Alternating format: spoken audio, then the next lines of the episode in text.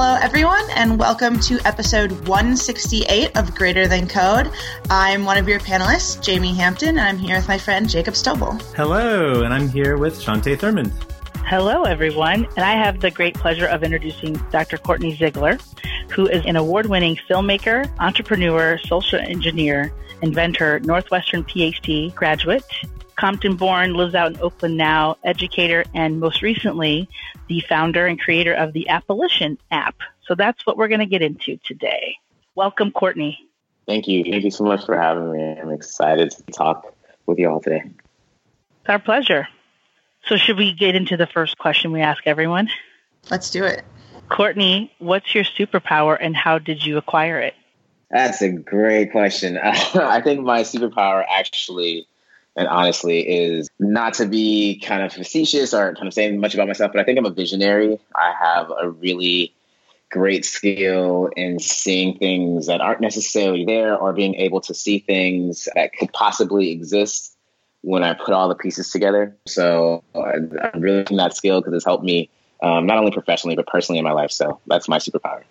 That's a great superpower to have, and it sounds like I mean, I could kind of get that from just reading your bio because if you have done, you know, filmmaking and you've won, won awards and you're writing and things of that nature, and now created the Appolition app. I read a little bit of the backstory, but I would love to learn more about that. You know, how that all came to be, if you wouldn't mind. Yeah, for sure what is it 2020 wow it's actually 2020 y'all like that's crazy but, uh, we made it i know yes we did. we made it made it to the other side. New decade super excited. So in late 2017 actually i was inspired by the work of grassroots activists who were part of a number of different organizations focused on bail and conversations about bail reform and the predatory bail system. And a group of folks called National Bailout were doing crowdfunding to bail out Black mothers from jail for Mother's Day. Um, they did it earlier in that year, and I learned about it in November that year. I was really impressed and inspired by the work that they were doing, not only because they were bringing like kind of larger attention to the, the issue of bail and how it disproportionately affects Black Americans, but also they were leveraging kind of like traditional crowdfunding by using kind of you can sign up on a website and give some money, or they were also doing like grassroots door to door knocking on people's doors and letting them know. And they raised about a million dollars, I think. And I was like blown away, mainly because again, I'm inspired by the work that I think social activists do. I'm a Black American, and I think that most of us are intimately affected by mass incarceration. So we either know someone who's in jail or prison, or has been to jail or prison, or ourselves have been to jail and or prison and so my mother's actually incarcerated. So that was really what tied me to that. I was like, wow, they're bailing out black bombs. How cool. And working in the uh, technology field at the time, I was working with my co founder, and we were building a number of things that we kind of want to test out in terms of socially driven tools. And so, being in that space, I was like, how can I support the work that National Bailout is doing, leveraging technology? So, I tweet a lot, and I sent out a tweet that was like, what if there was an app that existed that kind of leveraged the spare change roundup model, but then it was used to bail people out of jail? A lot of people were like, hell yeah, I'd, you know, sign up for that. And then four months after that, in November 2017, launched an MVP of Appolition and it was super successful. I was hoping to have about 200 users by that December of that year. And we had about 2,000 and about 8,000 people who wanted to sign up to be on the app. And we didn't have that capacity. um, wow. Because we just built out something to test it. And so that was the story of Appolition, how it came to be. And it's about a little over two years now and still a platform that runs, still a platform that um, reaches thousands of people and collects thousands of dollars that we send to a number of bail funds now. And they continue to do the awesome work of getting people out of jail and just manage the technology on my side. So that was the story. Damn, that's amazing. Uh, I, I love it. I love to hear when people like, you know, there's a real connection to something and that you can take an action. I mean, I, I also have people in my family who are incarcerated or who have been formerly incarcerated, and it is like just to get the legal fees and to fight some of these battles that people are facing that have that they've been many times. I wouldn't say they're innocent, but many times like they didn't have to go to prison for as long as they did. And I and I, I just think it's really great to see a person of color to do this. So thank you. I want, I want to say thank you because I think this is an awesome idea, and I think that's probably why I even connected with you on LinkedIn after I read I read something about the Appolition app. So I was like, yeah, get to meet Dr. Kortney and give a shout out. So thank you. Yeah, it's awesome. Yeah, you're welcome. It's been very interesting. I I've learned a lot in the space again, just coming from someone who identifies as a technologist and not necessarily like a, a bail reform activist or anything, but being able to support the work that others are doing and just being able to, through Appolition, created a larger conversation in tech about what bail is and like educated a lot of folks and like being behind that has been such a privilege to see it kind of flourish in the ways that it has. So I'm really grateful that like people because at its core, Appolition is a crowdfunding platform. It's financial technology, right? And so the people had to trust me uh, and the mission to even be like, you know, I'm going to sign up and, and link my bank account to this. I don't know anything about anything, but, you know, I trust this guy. And so that was really an important part of the success of Appolition too. And so I'm really grateful that people actually believed in me and trusted me to lead a project of this kind. So that's really it's cool. truly an amazing story. And that's a good point. One quick question that came to my mind is like that signifies to me that you had the social credit within like the circles in which you were you know influencing how did you get to that place? It wasn't like you woke up and you're like let me just build an app and let me just become a technologist. It seems like you took a roundabout way to get there. Not to say that those things in your former kind of like education didn't inform this work. It sounds like it did but how do you think you built up that social credit to put you in a position to be a person of you know not only like a proponent of this an activist but like also kind of um, a fiduciary, you know, stakeholder and leader? Mm-hmm. As it comes to this? Yeah, so um, I've been building things in the technology space for about seven years now. I finished my PhD in 2011, and I had a really difficult time finding substantial employment. and I had, up until that point, had a really kind of awesome career as a filmmaker, artist, as a scholar, but I'm also I'm out of myself. I'm also a transgender person, and so I encountered a lot of kind of discrimination in my professional career, and, and so not being able to secure employment in the ways that I thought that I was like training myself to after years of school, I had to with a different route, and so living here in the Bay Area and be surrounded by technologists, I was like, well, I have to kind of create my own space, and so I became an entrepreneur. I've always been an entrepreneur, but I really kind of really became an entrepreneur in late 2012, early 2013. And I had a business here in Oakland, and it was I was really into fashion, so I opened up a brick and mortar shop with an ex partner of mine, and that was successful. We had that for five years, and in in that time, uh, is when Oakland was becoming the spillover of San Francisco was starting to happen in Oakland, where technologists or a lot of startups were like kind of launching companies. Um, Silicon Valley had extended to San Francisco officially, and so it was kind of a moment where a lot of startups were happening.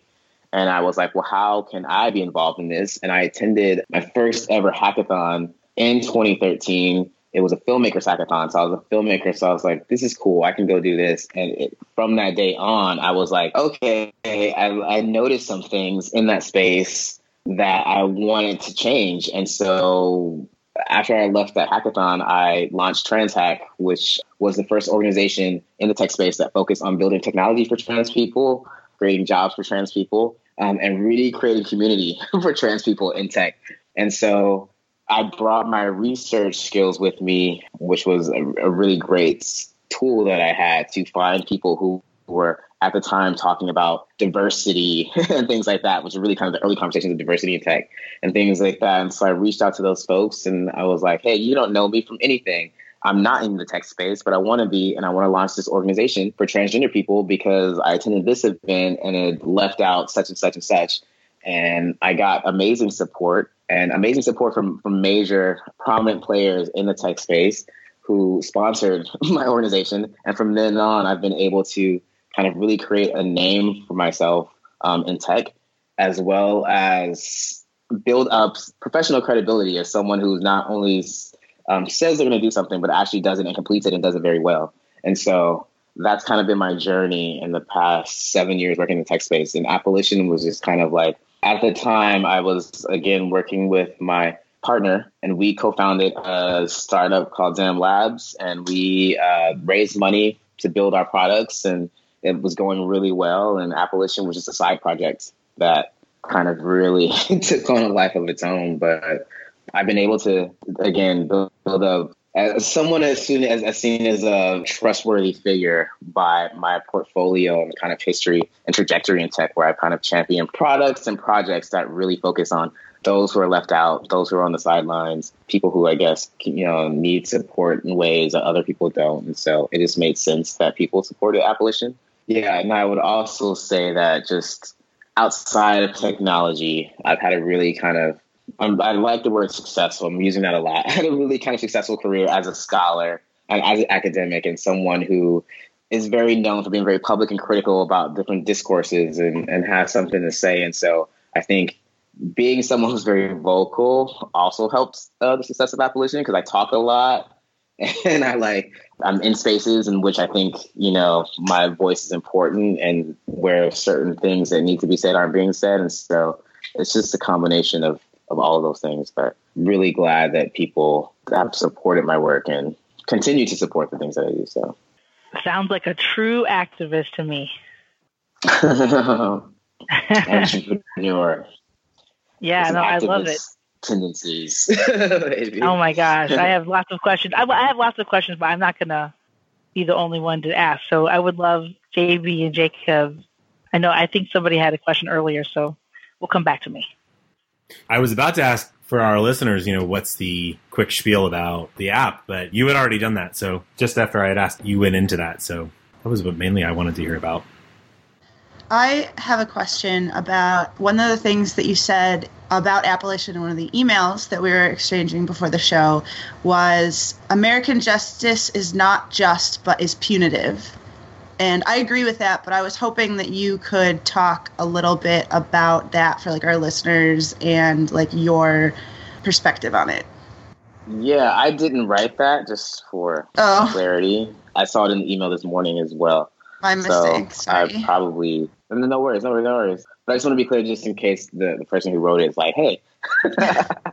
yeah, but I think I'm, I'm going to answer both because I think I still have a lot to talk about Appolition in terms of how it functions and, and why it does the things that it does. And I think one of the most exciting things to add onto the spiel for Appolition is that it's provided a lot of education for a number of folks. Primarily, I mean, for myself, but also like I was really ignorant, though I'm aware of bail and what it is. I was very ignorant that it functions differently across jurisdictions and different states and who can bail out who and how much it costs and who is granted what and you know different situations and i think a lot of people not only our users but a lot of people in this country have no idea uh, what bail is because a lot of folks would be like why would you you know so anybody could get out of jail you know things like that. And it's like well I, I'm, I'm an abolitionist i don't even think jail should, should exist in the first place. But no everybody can't get out of jail. Like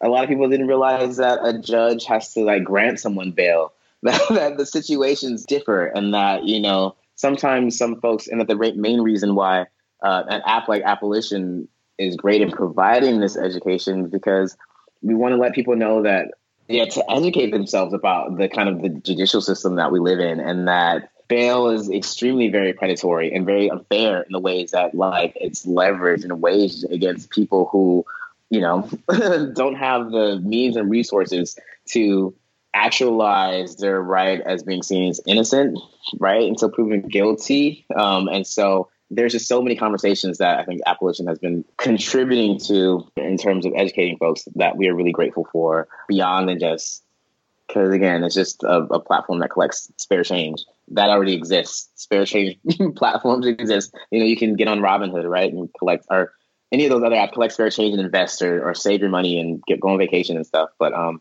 to use it to help someone that is charged with a crime maintain their dignity and their jobs and being able to still kind of function as a citizen is super important. And I'm really grateful that something like a simple platform like Appolition can help contribute to, again, that kind of larger education for our citizens. it's like super important. So, so, yeah. Yeah, it would be, if you don't mind, Kortney, I would love to learn more like specifics on, first of all, how can we download it? And tell us more specifically like how you went into like creating this platform. Did you learn yourself to code? Did you source this out or outsource this to somebody? Um, i would love to just sort of learn that if you don't mind. So my partner and i we have an actual startup. So zam labs we build software and we've been building software for the past seven years since i launched TransHack we build Appolition in house. I do not code it at all because I'm, you know, in charge of a lot of other things. And so we have a lead engineer, Ahmed, who's really, really awesome and has been with us for the past two years since we've been in operations. Our first version of the app, however, because we kind of just wanted to test out the idea, we did partner with an outside team who actually already had a spare change platform white label solution. So we were able to kind of just test it out there and see if it was something that we would continue to develop in house. Once we had, oh, again, we could only, on their platform, we were only able to have about 2,000 users. And so we had a wait list of 8,000. And so once we hit that threshold, we were like, okay, this is something that we do have to now kind of bring in house and dedicate actual resources and money to. and so we went to back, to the drawing board after we hit that kind of 2000 limit and redesigned the app in house, made it so that we can have um, as many users as we wanted to, um, made it so that we can work with multiple bail funds, um, made it so that users can, when they sign up, their change can go to multiple organizations. So you can feel that as if like, wow, even though I may have only given 50 cents today, that 50 cents, you know, gets split up to multiple organizations who would not have had that money in the first place because they're organizations that actually are underfunded. They're 501c3s that we work with, so they're underfunded in so many ways. So yeah, I did not have to learn to code to do it. I do know how to code, but it's I don't code now because it's not something that excites me. Um, I'm more of kind of like being in charge of kind of product development and guiding the direction of that kind of creative development at this point. But yeah, we continue to actually build it in house and at this point, we sought out kind of additional support to keep it going. You all work in software, it's expensive to maintain. Even though we really love managing Appolition, it is something that is it is its own product that requires like resources and time. It was also important for us to create a it's a web app, so no one has to download anything. It was really important for us to design it that way so that we can be accessible to the majority of people, not necessarily someone who has an iPhone or someone who has an Android, but you just go to appolition.us, completely on the web, like GoFundMe, and you set up your account that way. And everything is automated. Uh, users log in. Once they link their account, they have a safe and secure dashboard where they see all of their transactions made with that linked account and how much spare change Appolition collects from that and how much of their spare change is going to help the organization that they select to in need. And so it's really, really accessible that way. Yeah, and we continue to bring on new users every day, which is exciting for us. But again, it's it becomes uh, us really sitting down as a team at Zam Labs and figuring out how to continue to make it sustainable and worthwhile for everybody involved. And so that's a constant task that we kind of like focus on every day. Yeah, it's it's not easy either. It probably looks all nice and easy. It's great. I'm looking at the site now. One of the questions I have is like because you mentioned it helps in terms of educating people. So like do you have to go through then yourself and like find the pieces that you'll use for education and like figure out how you're going to curate that or how you're going to connect people to those resources? How what's that process like? Uh, no, I think one one of the cool things is that we just provide the technology, and so our partners are the ones that are the experts. But being able to partner with folks such as like a national bailout or Brooklyn Community Bail Fund or Colorado Freedom Fund is that they're the ones who do all the work about the education, but our users kind of absorb that education because by default of them being partners, and so there's kind of a information exchange that happens just by being an abolitionist, by just by following our Twitter feed or being a user who gets our in-app notifications or newsletter about the work that our awesome partners are doing. And so that's really, really cool. So we don't do all of that work. We just kind of provide the financial collection, a supplementary way for Bail funds to raise money. That's great work. I mean, I think I just love the fact that this is how people who, who need to make change, this is how we make change. But when you use the power of technology to do it, like it can go really far. So I think this is just like mm-hmm. one of those mm-hmm. examples of all these sort of different ingredients that went into this kind of becoming a crisis and a passion at the same time.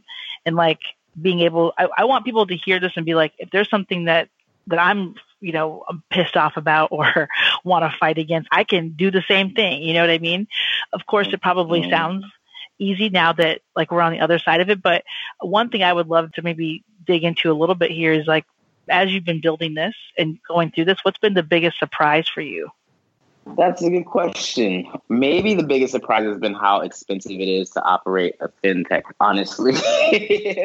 so yeah, my company and I we we build other things. We build video apps and we build kind of other like SaaS apps. And this is the first one where it's been our team really kind of working through what it is to work with money, and it's it's very different. So that I think that was like wow, re- really huge aha moment for us, and like, but at the same time, it's really great because I've grown as an entrepreneur and as someone who's really kind of more knowledgeable about how different um, types of software and products operate, not only in the market but you know behind the scenes, and so that's been really cool for me as a person that's grown and just our team in general. But that was like a really surprising because having an idea and then you know putting it into production and making it something that's actually working and useful for others is really really exciting but it's also like a little bit humbling to recognize how like how much work goes into it so that was kind of the biggest aha moment and I, yeah. maybe another one would be i got very lucky with the timing of the tweet and everything um, and the naming of the app with the conversations about prison abolition right now and kind of naming it Appolition and kind of like taking advantage of mainstream conversations. But just it was really surprising to see how it traveled in media conversations and that was really awesome just to watch it have, being picked up in so many outlets and discussed where we didn't have to do a lot of work investing in resources for people to know about it because it was talked about so, so much in different spaces, and that was really exciting and a huge like surprise moment. So yeah. expenses and like notoriety were like, whoa. The aim, the the name is like brilliant. I'm like, oh, that's good. and so like the brand, uh, the branding and all of that, and like, you know, uh, Black Twitter is something else, but uh, this is probably this spills over into other Twitter threads. I'm guessing lots of them actually. Mm-hmm. Anybody who's working on social justice, like people who are abolitionists, uh, prison reformists, you know, things like that. There's, I mean, I'm involved in those circles as well, and I I just think the name was like. I was like, wow, this is dope. And I was shocked that nobody else had like taken that name. So I was like, wow, maybe maybe somebody did, but maybe maybe you got you really did get lucky and you kind of answered that question. So thank you for that. Um, I think there was someone may have used it for.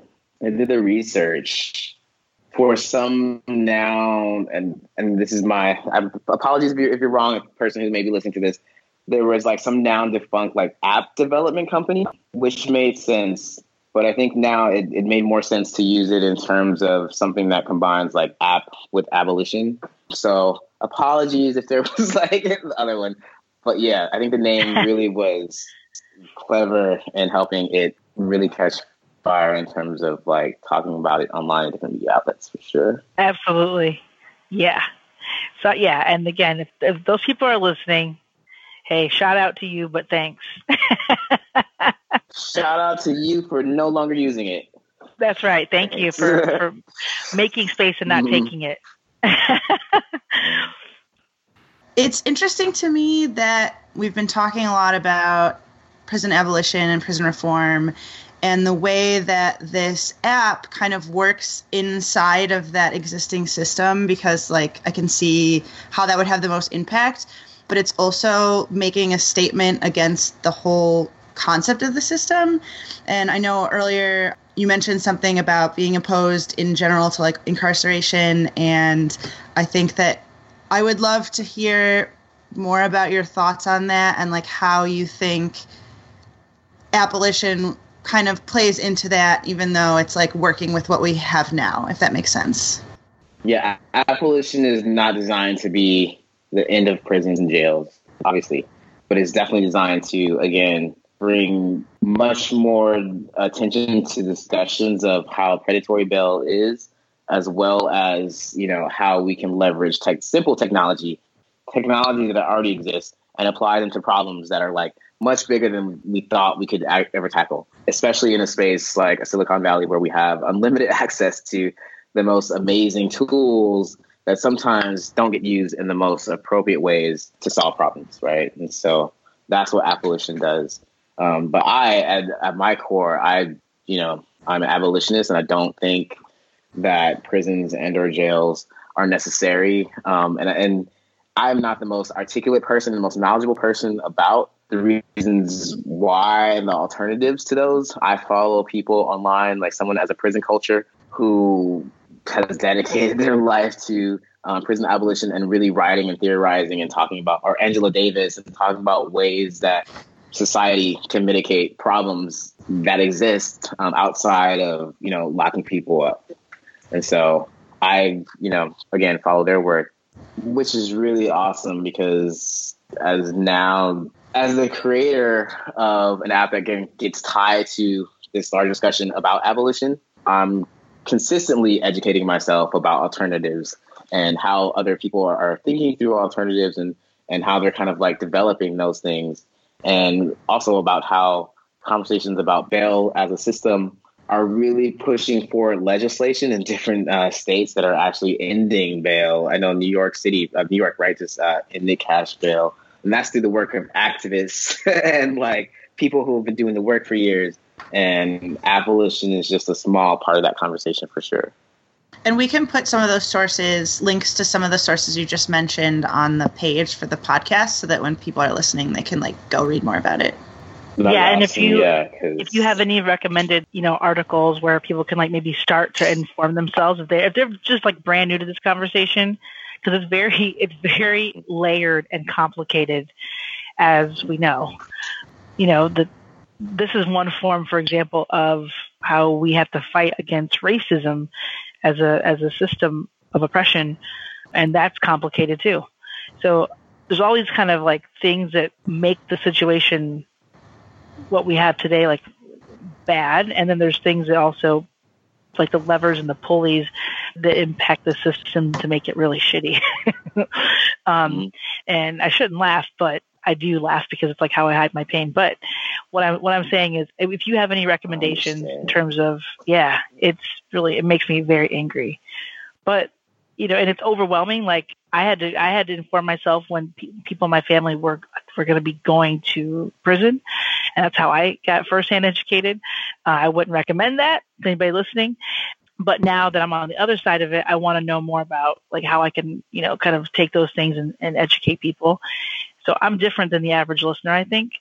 And so all I'm saying is if we have anything that we can give that's not too much or overwhelming, let's start there. Yeah, definitely. Um, I would also suggest people who are listening, you can follow uh, Appolition's Twitter handle. Our social media person tweets really kind of great stuff consistently about mass incarceration, bail, and things that are really digestible.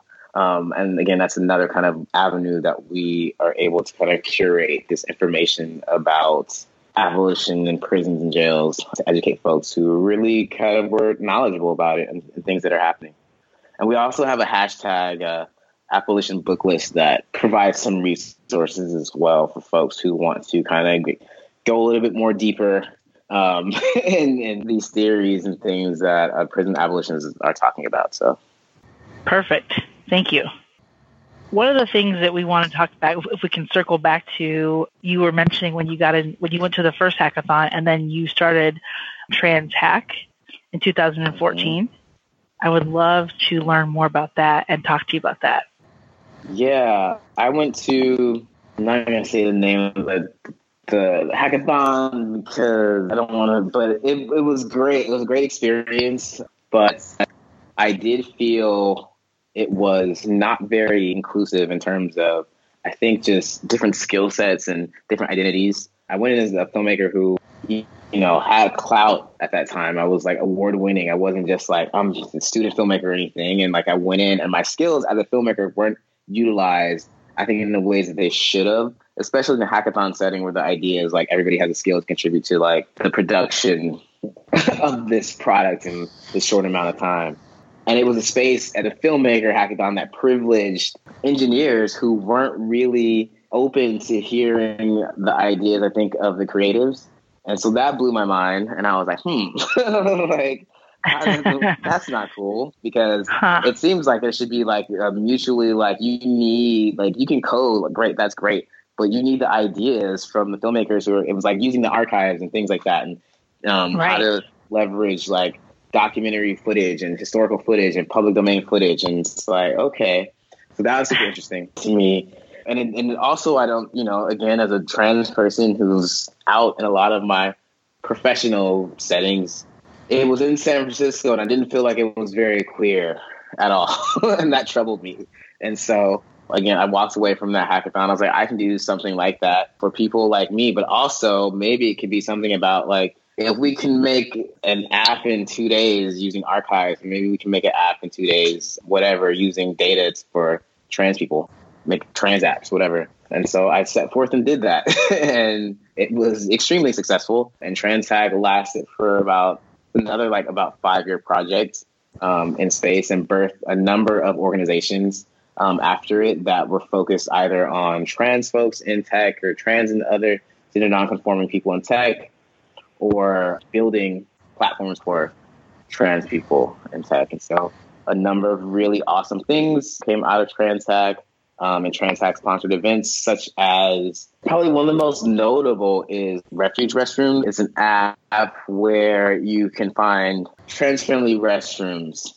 I use and that app. It was built on, yeah, awesome. it was built on top of this other this this data. There used to be an app called or a, a website called I forget something pee, I need to pee or something, and it had all of this data that wasn't being used anymore. And so Refuge Restrooms founder took it and made Refuge Restrooms. and then frustrating thing is is that Yelp then took that information and put it in their platform. I don't think they did it like by asking or anything. They kind of just usurped the data, and now on Yelp you can find trans friendly restrooms but anyways, the point is, wow, that's um, so everything. Um, I mean, the trajectory and um, TransHack really launched a conversation in in the technology industry about trans people and really again how we can create technology for people who useful tech for people who actually need it. And so, yeah, that's what TransHack. I did want to continue leading the organization. I met my prior co-founder Tiffany Michael at a TransHack event. We had an old dev boot camp in Chicago. Tiffany was on the founding team there, and she was like, "Do you want to start a company together?" And I was like, "Yes, let's do it." and once we started working together, uh, we retired TransHack. Also, because there was so much, so many other organizations that existed now that you know could carry the torch, and so that's how trans TransHack started. It was the first ever hackathon ever focused on trans people, which became an organization. And yeah. Has is it gone now? Like, did you retire, or is, has the organization retired? And yes, the organization is like my partner and I say sometimes on hiatus, but um, yeah, I think we had a good run. we it was great, and not only did I grow from it, but like the tech space has been you know, significantly impacted by the work that I've done and the work that people who were at the hackathons and events and seminars and courses and all that good stuff You know, it literally changed people's lives. We just, we created such an amazing trans ecosystem in the space that it was fine for me to step away and for kind of like the rest of the team to step away and kind of do bigger and better things. So you talked a little bit about how like other trans based organizations like popped up after this and like re- in ways that were relating to this which is amazing. But i also kind of want to ask about your perspective. I'm also a trans person and i didn't enter the tech industry really until like 2016ish and so you're kind of talking about and like i've seen a lot of progress even from like then to now in how things kind of are in general in the tech industry and i'd be really curious on like your perspective about like not in specific trans focused organizations but like what kind of change have you seen at other tech events that aren't specifically trans focused like you talked about going to this hackathon and feeling you know like you weren't utilized and it like wasn't particularly queer and i'm wondering if what kind of changes you've seen overall in how it's leaked out into other spaces in tech i think in my time that i've been in the space and i'm actually full disclosure um, really walking away from working in the technology industry um, this year, saying it, speaking into existence. And a lot tied to the question that you're asking. I think that a lot of things, conversations, not only with regard to trans, but diversity and all these like things that were happening, they were great and they created a lot of events where people could meet and share stories and you know form new relationships. And like you know people made money giving diversity and inclusion talks. And i think talking about trans stuff and all that was great.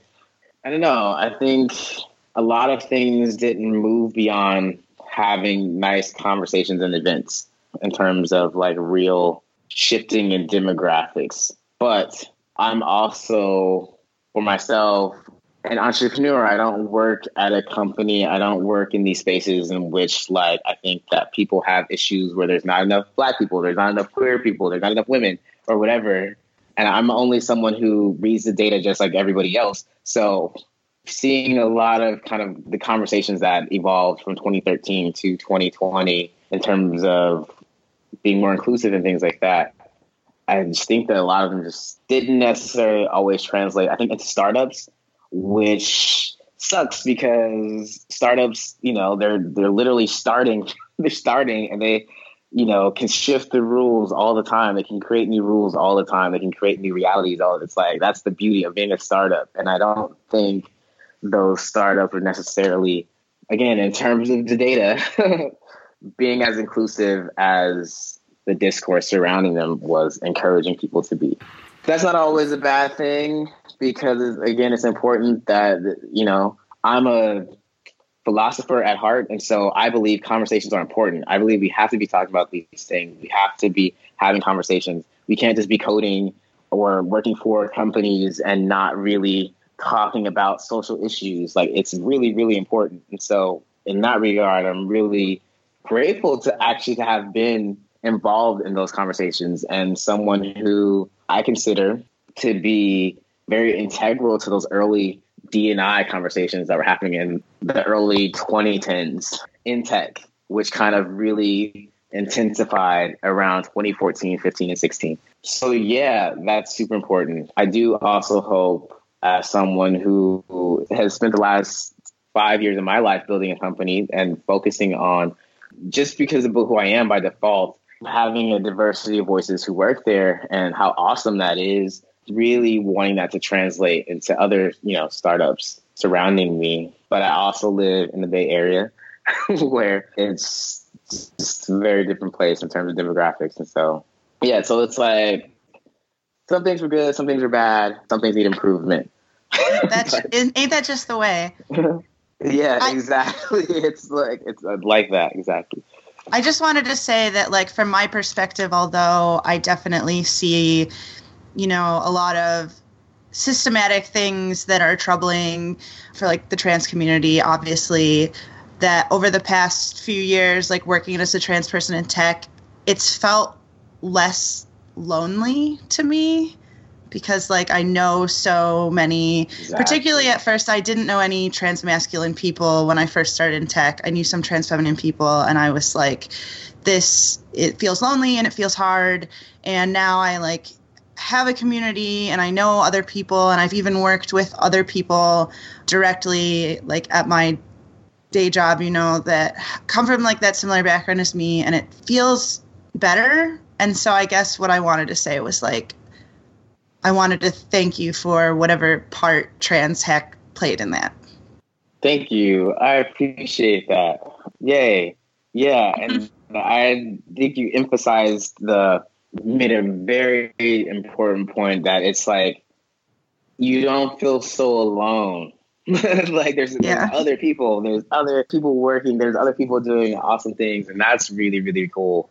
Yeah, it's really gratifying. About, like, Yeah, about all of these conversations that have provided for people, and I think even myself, who um, TransHack was my introduction into building in the technology industry. Like there was, you know, and so it was great to insert myself in the conversations and, and meet people that way. And I was like, wow, like, you know, because I felt alone and coming from an academic space and like I was the only one. And like now, you know, being able to not be be a nobody and create something where people from, you know, all kinds of trans people showed up and like you know we were making awesome things together. And you know it's like wow that's really cool. So thank you for saying that. And i really hope that things like that continue in the space for people to continue to have conversations and build networks and so because there's so many freaking awesome people that are building in tech that are trans sure. it's, re- it's really gratifying to see and meet like other people that are like you but even more than that it's like extremely gratifying to see other people who are like you like being very successful. Exactly. And a lot of my supporters especially with Appolition recently are people who are successful in trans successful being trans. That too who are trans successful um, whatever that means and who are just like you know have resources to support in different ways. And that creates such a different conversation i think about what it means to be a marginalized identity, especially a trans identity who in different spaces, the way trans talks about isn't necessarily something that's like, oh, well, there, you know, there's a certain subset of folks who work in a certain space who are funding one another's projects in ways that maybe others aren't, aren't aware about. And really taking advantage of the economic privilege that working in a space like tech affords those conversations don't really get had. I, I find super interesting. So yeah, it's like really exciting to continue to have so many out voices in technology and really bring a different kind of idea of what being trans is. Is really cool. Thank you both for that. I one of the things you mentioned, Kortney, two well, two things actually, that you are going to be leaving tech. If we're okay to talk about it, I'm curious as to what your plans are next. Yes. Last, I think 2019, I was like really on the fence. And I mean, it's been a great, I've created some awesome things, and Appolition will continue to operate, and I'll continue to kind of have some really significant role in helping it operate. But I'm getting back to my creative side. I'm a creator at heart. I'm an artist. I'm an artiste, and I forgot. I forgot who I was, and I feel like the you know like the past decade of the 2000s, I was like really focused on this professional, like becoming a PhD, and then I became a professor, and then I like became like a technologist, and then it's like all these really awesome things, but I didn't, I've not, and I've created things. I've been creative, Appolition's, for example, you know, it's a very creative TransHack Those were my creations. But I want to get back into uh, filmmaking. I just went through a really intense breakup in 2019. It's like probably the most difficult breakup I've ever experienced in my entire life. And it forced me to really reconcile who I am as a person and things that I do that I don't necessarily like the things that I do about myself. And so it really forced me to focus on self improvement and taking myself more seriously. And that in, in that process it inspired me to, to, go back into a creative space and so just, there's just been this kind of like should i should i and then that happened i was like yes i should because it's what i need right now in my life and yeah I don't think the technology industry was feeding my creative soul anymore. And I want to make a movie. So go back to that. Yay. I can't wait. I want to hear all about this. And we can maybe we'll have to have you back for a different episode to like talk about that once that's kind of taken off. But that sounds like a good 2020 look ahead. Self improvement, creativity, back to filmmaking, getting back to your roots. And I'm guessing, you know, it's, it's kind of a spiral or a circular thing because we kind of have to go through these phases. And I know for me as an entrepreneur, like I get bored with things and I'm like, all right, I got to go back to the basics, uh, recharge my batteries, you know, get some more creativity or some more creative energy and authority in my life and then go back to the drawing board. So that sounds good. and you mentioned um, the other thing that I want to kind of bring some highlight to is you were talking about the tech ecosystem in a way like where you know you were there kind of helping to initiate some of these conversations but one of the things that came to my mind is when you were like, okay, I'm kind of a little bit done with this because like it's not moving in a way that like maybe as fast as it should is sense of fatigue. Because not only like for me, I'm half black, I'm half Mexican. I don't work, I'm not a technologist, but I am in the tech space in the ecosystem. But like I'm tired as hell. I'm like, mm-hmm. Yo, like I need a break. I'm about to I'm about to call a sub because I'm just like so tired from like having to constantly explain not only myself but like people that I'm showing up for as an ally. And like yeah. I will go just as hard for them too. And I'm like, look, I'm like so every day it's like a fight. Every day you know, especially where I'm showing up to places where people are like a little bit hesitant or reluctant to take what I'm saying um, at face value. They want me to like prove myself and validate all the reasons why we mm-hmm. should be having conversations around inclusion and why people should be talking about their sexuality at work. I'm like, what are you talking about? How do we, we talk about sexuality all day long? Everything is coded to be sexual. It's exactly. really important, you know? And so having these conversations is like super draining, but I'm like, well, what am I supposed to do? Like, I need a B team. I need a C team to call in as backup help, you know? So I'm just wondering if you have any thoughts, like it, you might be leaving the, the tech space, but would you be a sub for me if I need, if I need you? Of course, because I understand all of that fatigue that you are talking about very well. And um, yeah, that's a great point that you bring up. I think personally, yeah, um, that's something I don't talk about. I'm tired. I got. I grew very exhausted working in the space. I think more than any other space I've worked in professionally. There's a lot of showing up that you have to do, not only in terms of like if you are building something that is, uh, you know, about you know. humanities based, not necessarily very, um, you know, about coding and formulas, but it's about like theories and stuff and about identity and like things like that. And there's pushback for that for sure because people are like, this is not what I signed up for. Like, this is not, you know, we're a company. We're about the bottom line. This is not school. You know, yes, like I know. So there's that pushback all the time. So that's exhausting. But then just like the labor, I think for me of being a founder and like having to go out there and then fight against all those kind of assumptions and biases because people don't have that knowledge that you want to talk about with them. So it's like they want to fight against it. But then you're like having to negotiate with people who are very ignorant just in a lot of ways and like just unaware of realities and how different people have to navigate spaces in different ways that may, you know, be to their detriment and their mental health and like all those yes. things and stuff. I learned that like so much working in, in tech, like because yeah, it's one of the, the most non-inclusive spaces I've ever had to operate in, no matter how much how inclusive it wants to be. I think there are certain subsectors that don't get as much recognition as they should that are not. I think when people think of tech, they think of like you're a software engineer primarily, or you're like you know. And if you're not a software engineer, you're a founder of a startup. You got millions and millions of dollars leading software yeah. engineers, and that's what you do.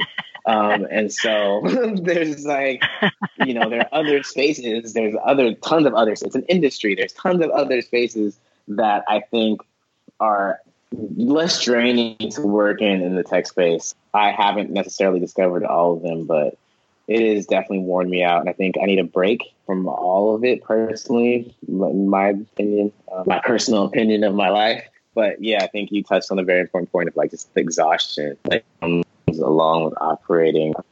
Again, as someone who is uh, what the diversity and inclusive conversations want to be about. Right. Ah, thank you. Thank you for that. I mean, it's something that I am struggling with myself. I'm like, I don't know. Um, you know, sometimes you want to call it quits, but you're like, well, I've come really far, and I'm, and I'm pushing something that's much bigger than myself, and I can't. You can't really like take a break. But I do think it makes me think. Like I say it jokingly, like, can I call a sub? But I'm like, maybe I should. Maybe I should put together a list of like substitutes. It's like, look, I'm like, I need an emotional day to myself. Who can go take this gig for me? But you know what I mean? Like, you still have to somewhat stay in it and it's just an interesting thing.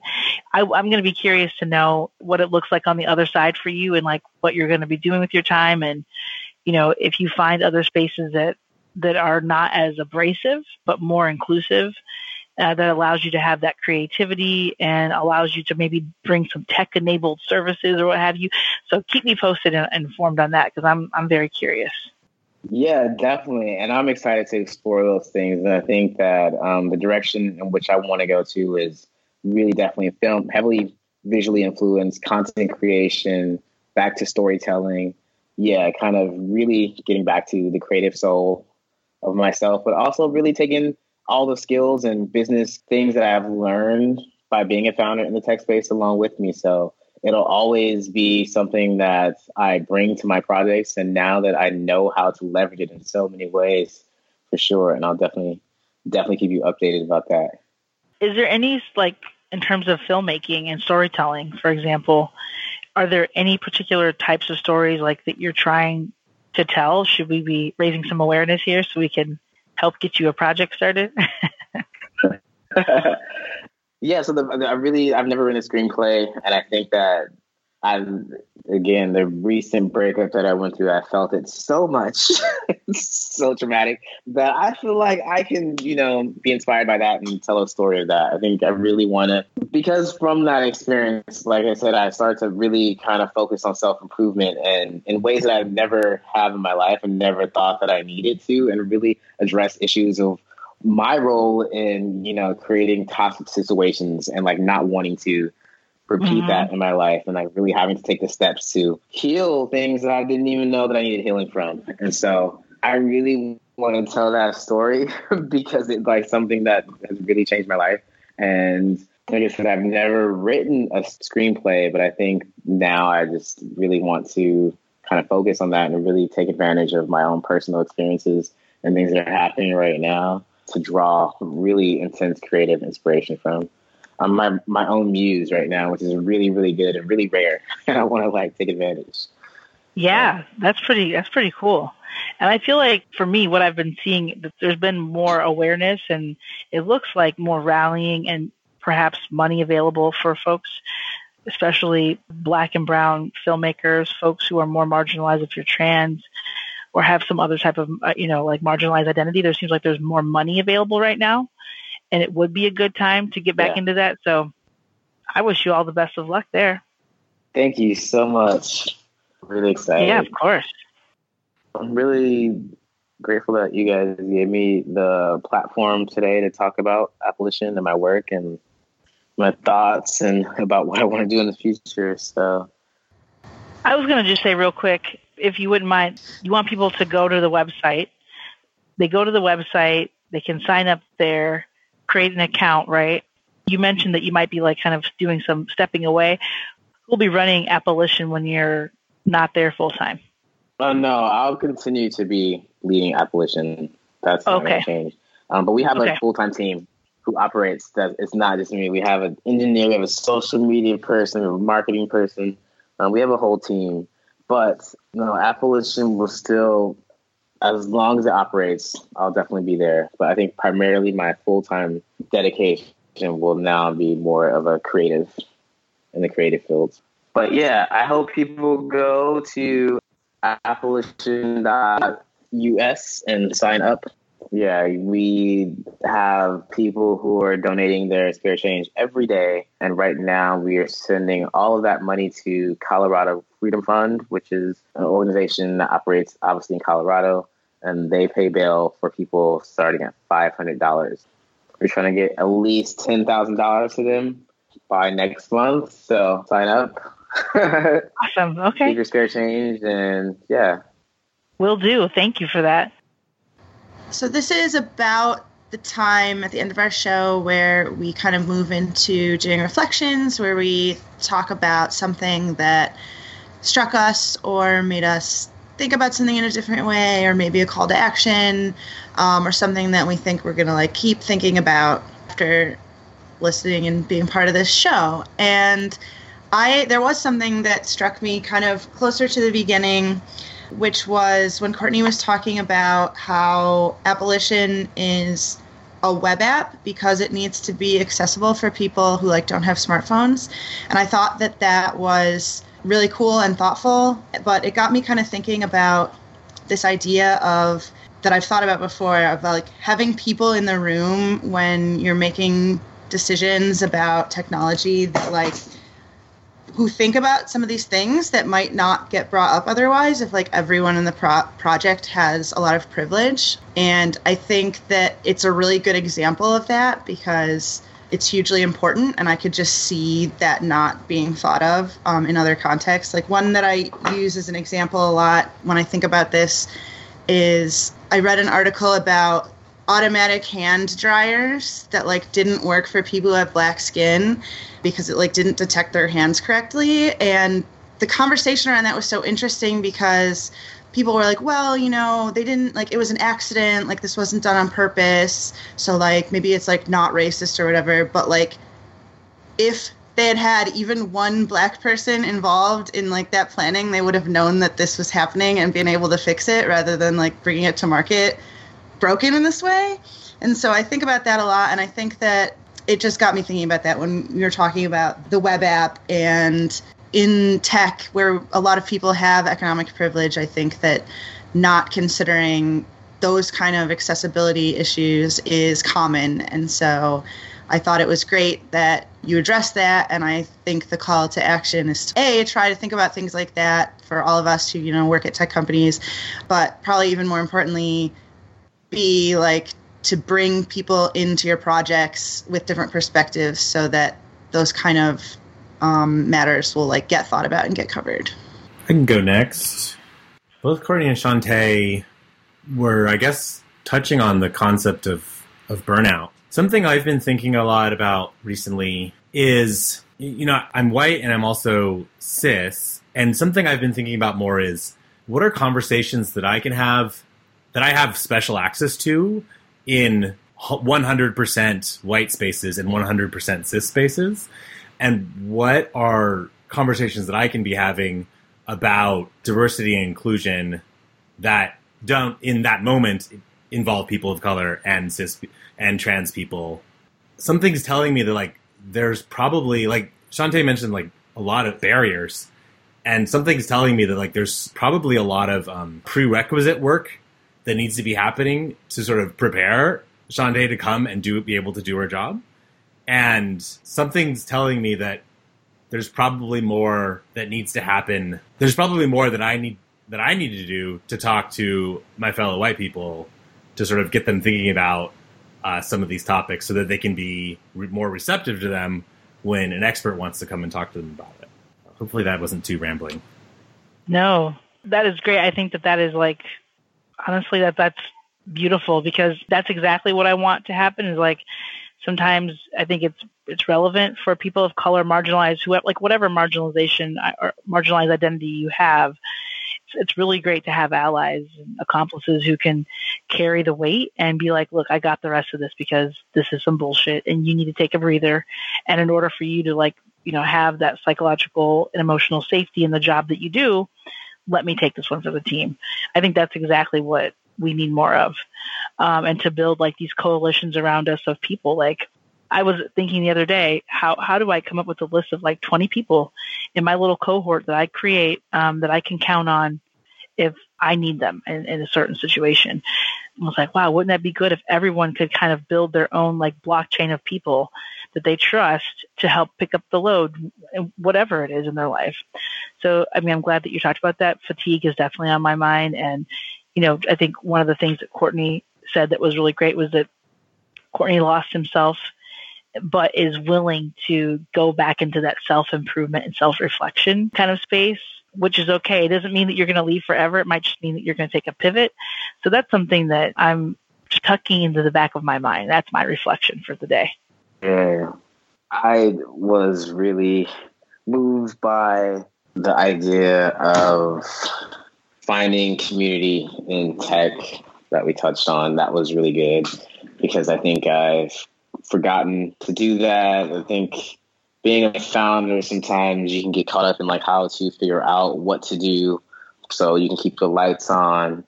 You're not necessarily that concerned about like creating community in the ways that I think that perhaps you were able to or have privilege to in other ways or, or needed to. And so that was really grounding for me um, and really inspiring and motivating for me. So, so thanks for that. Thank you all. This has been a great conversation. Yeah, I think this was a really great show. Thank you so much for coming on and talking to us, Kortney. Yes. We really appreciate it. Yes, thank you so much. Yeah, thanks so much for having me.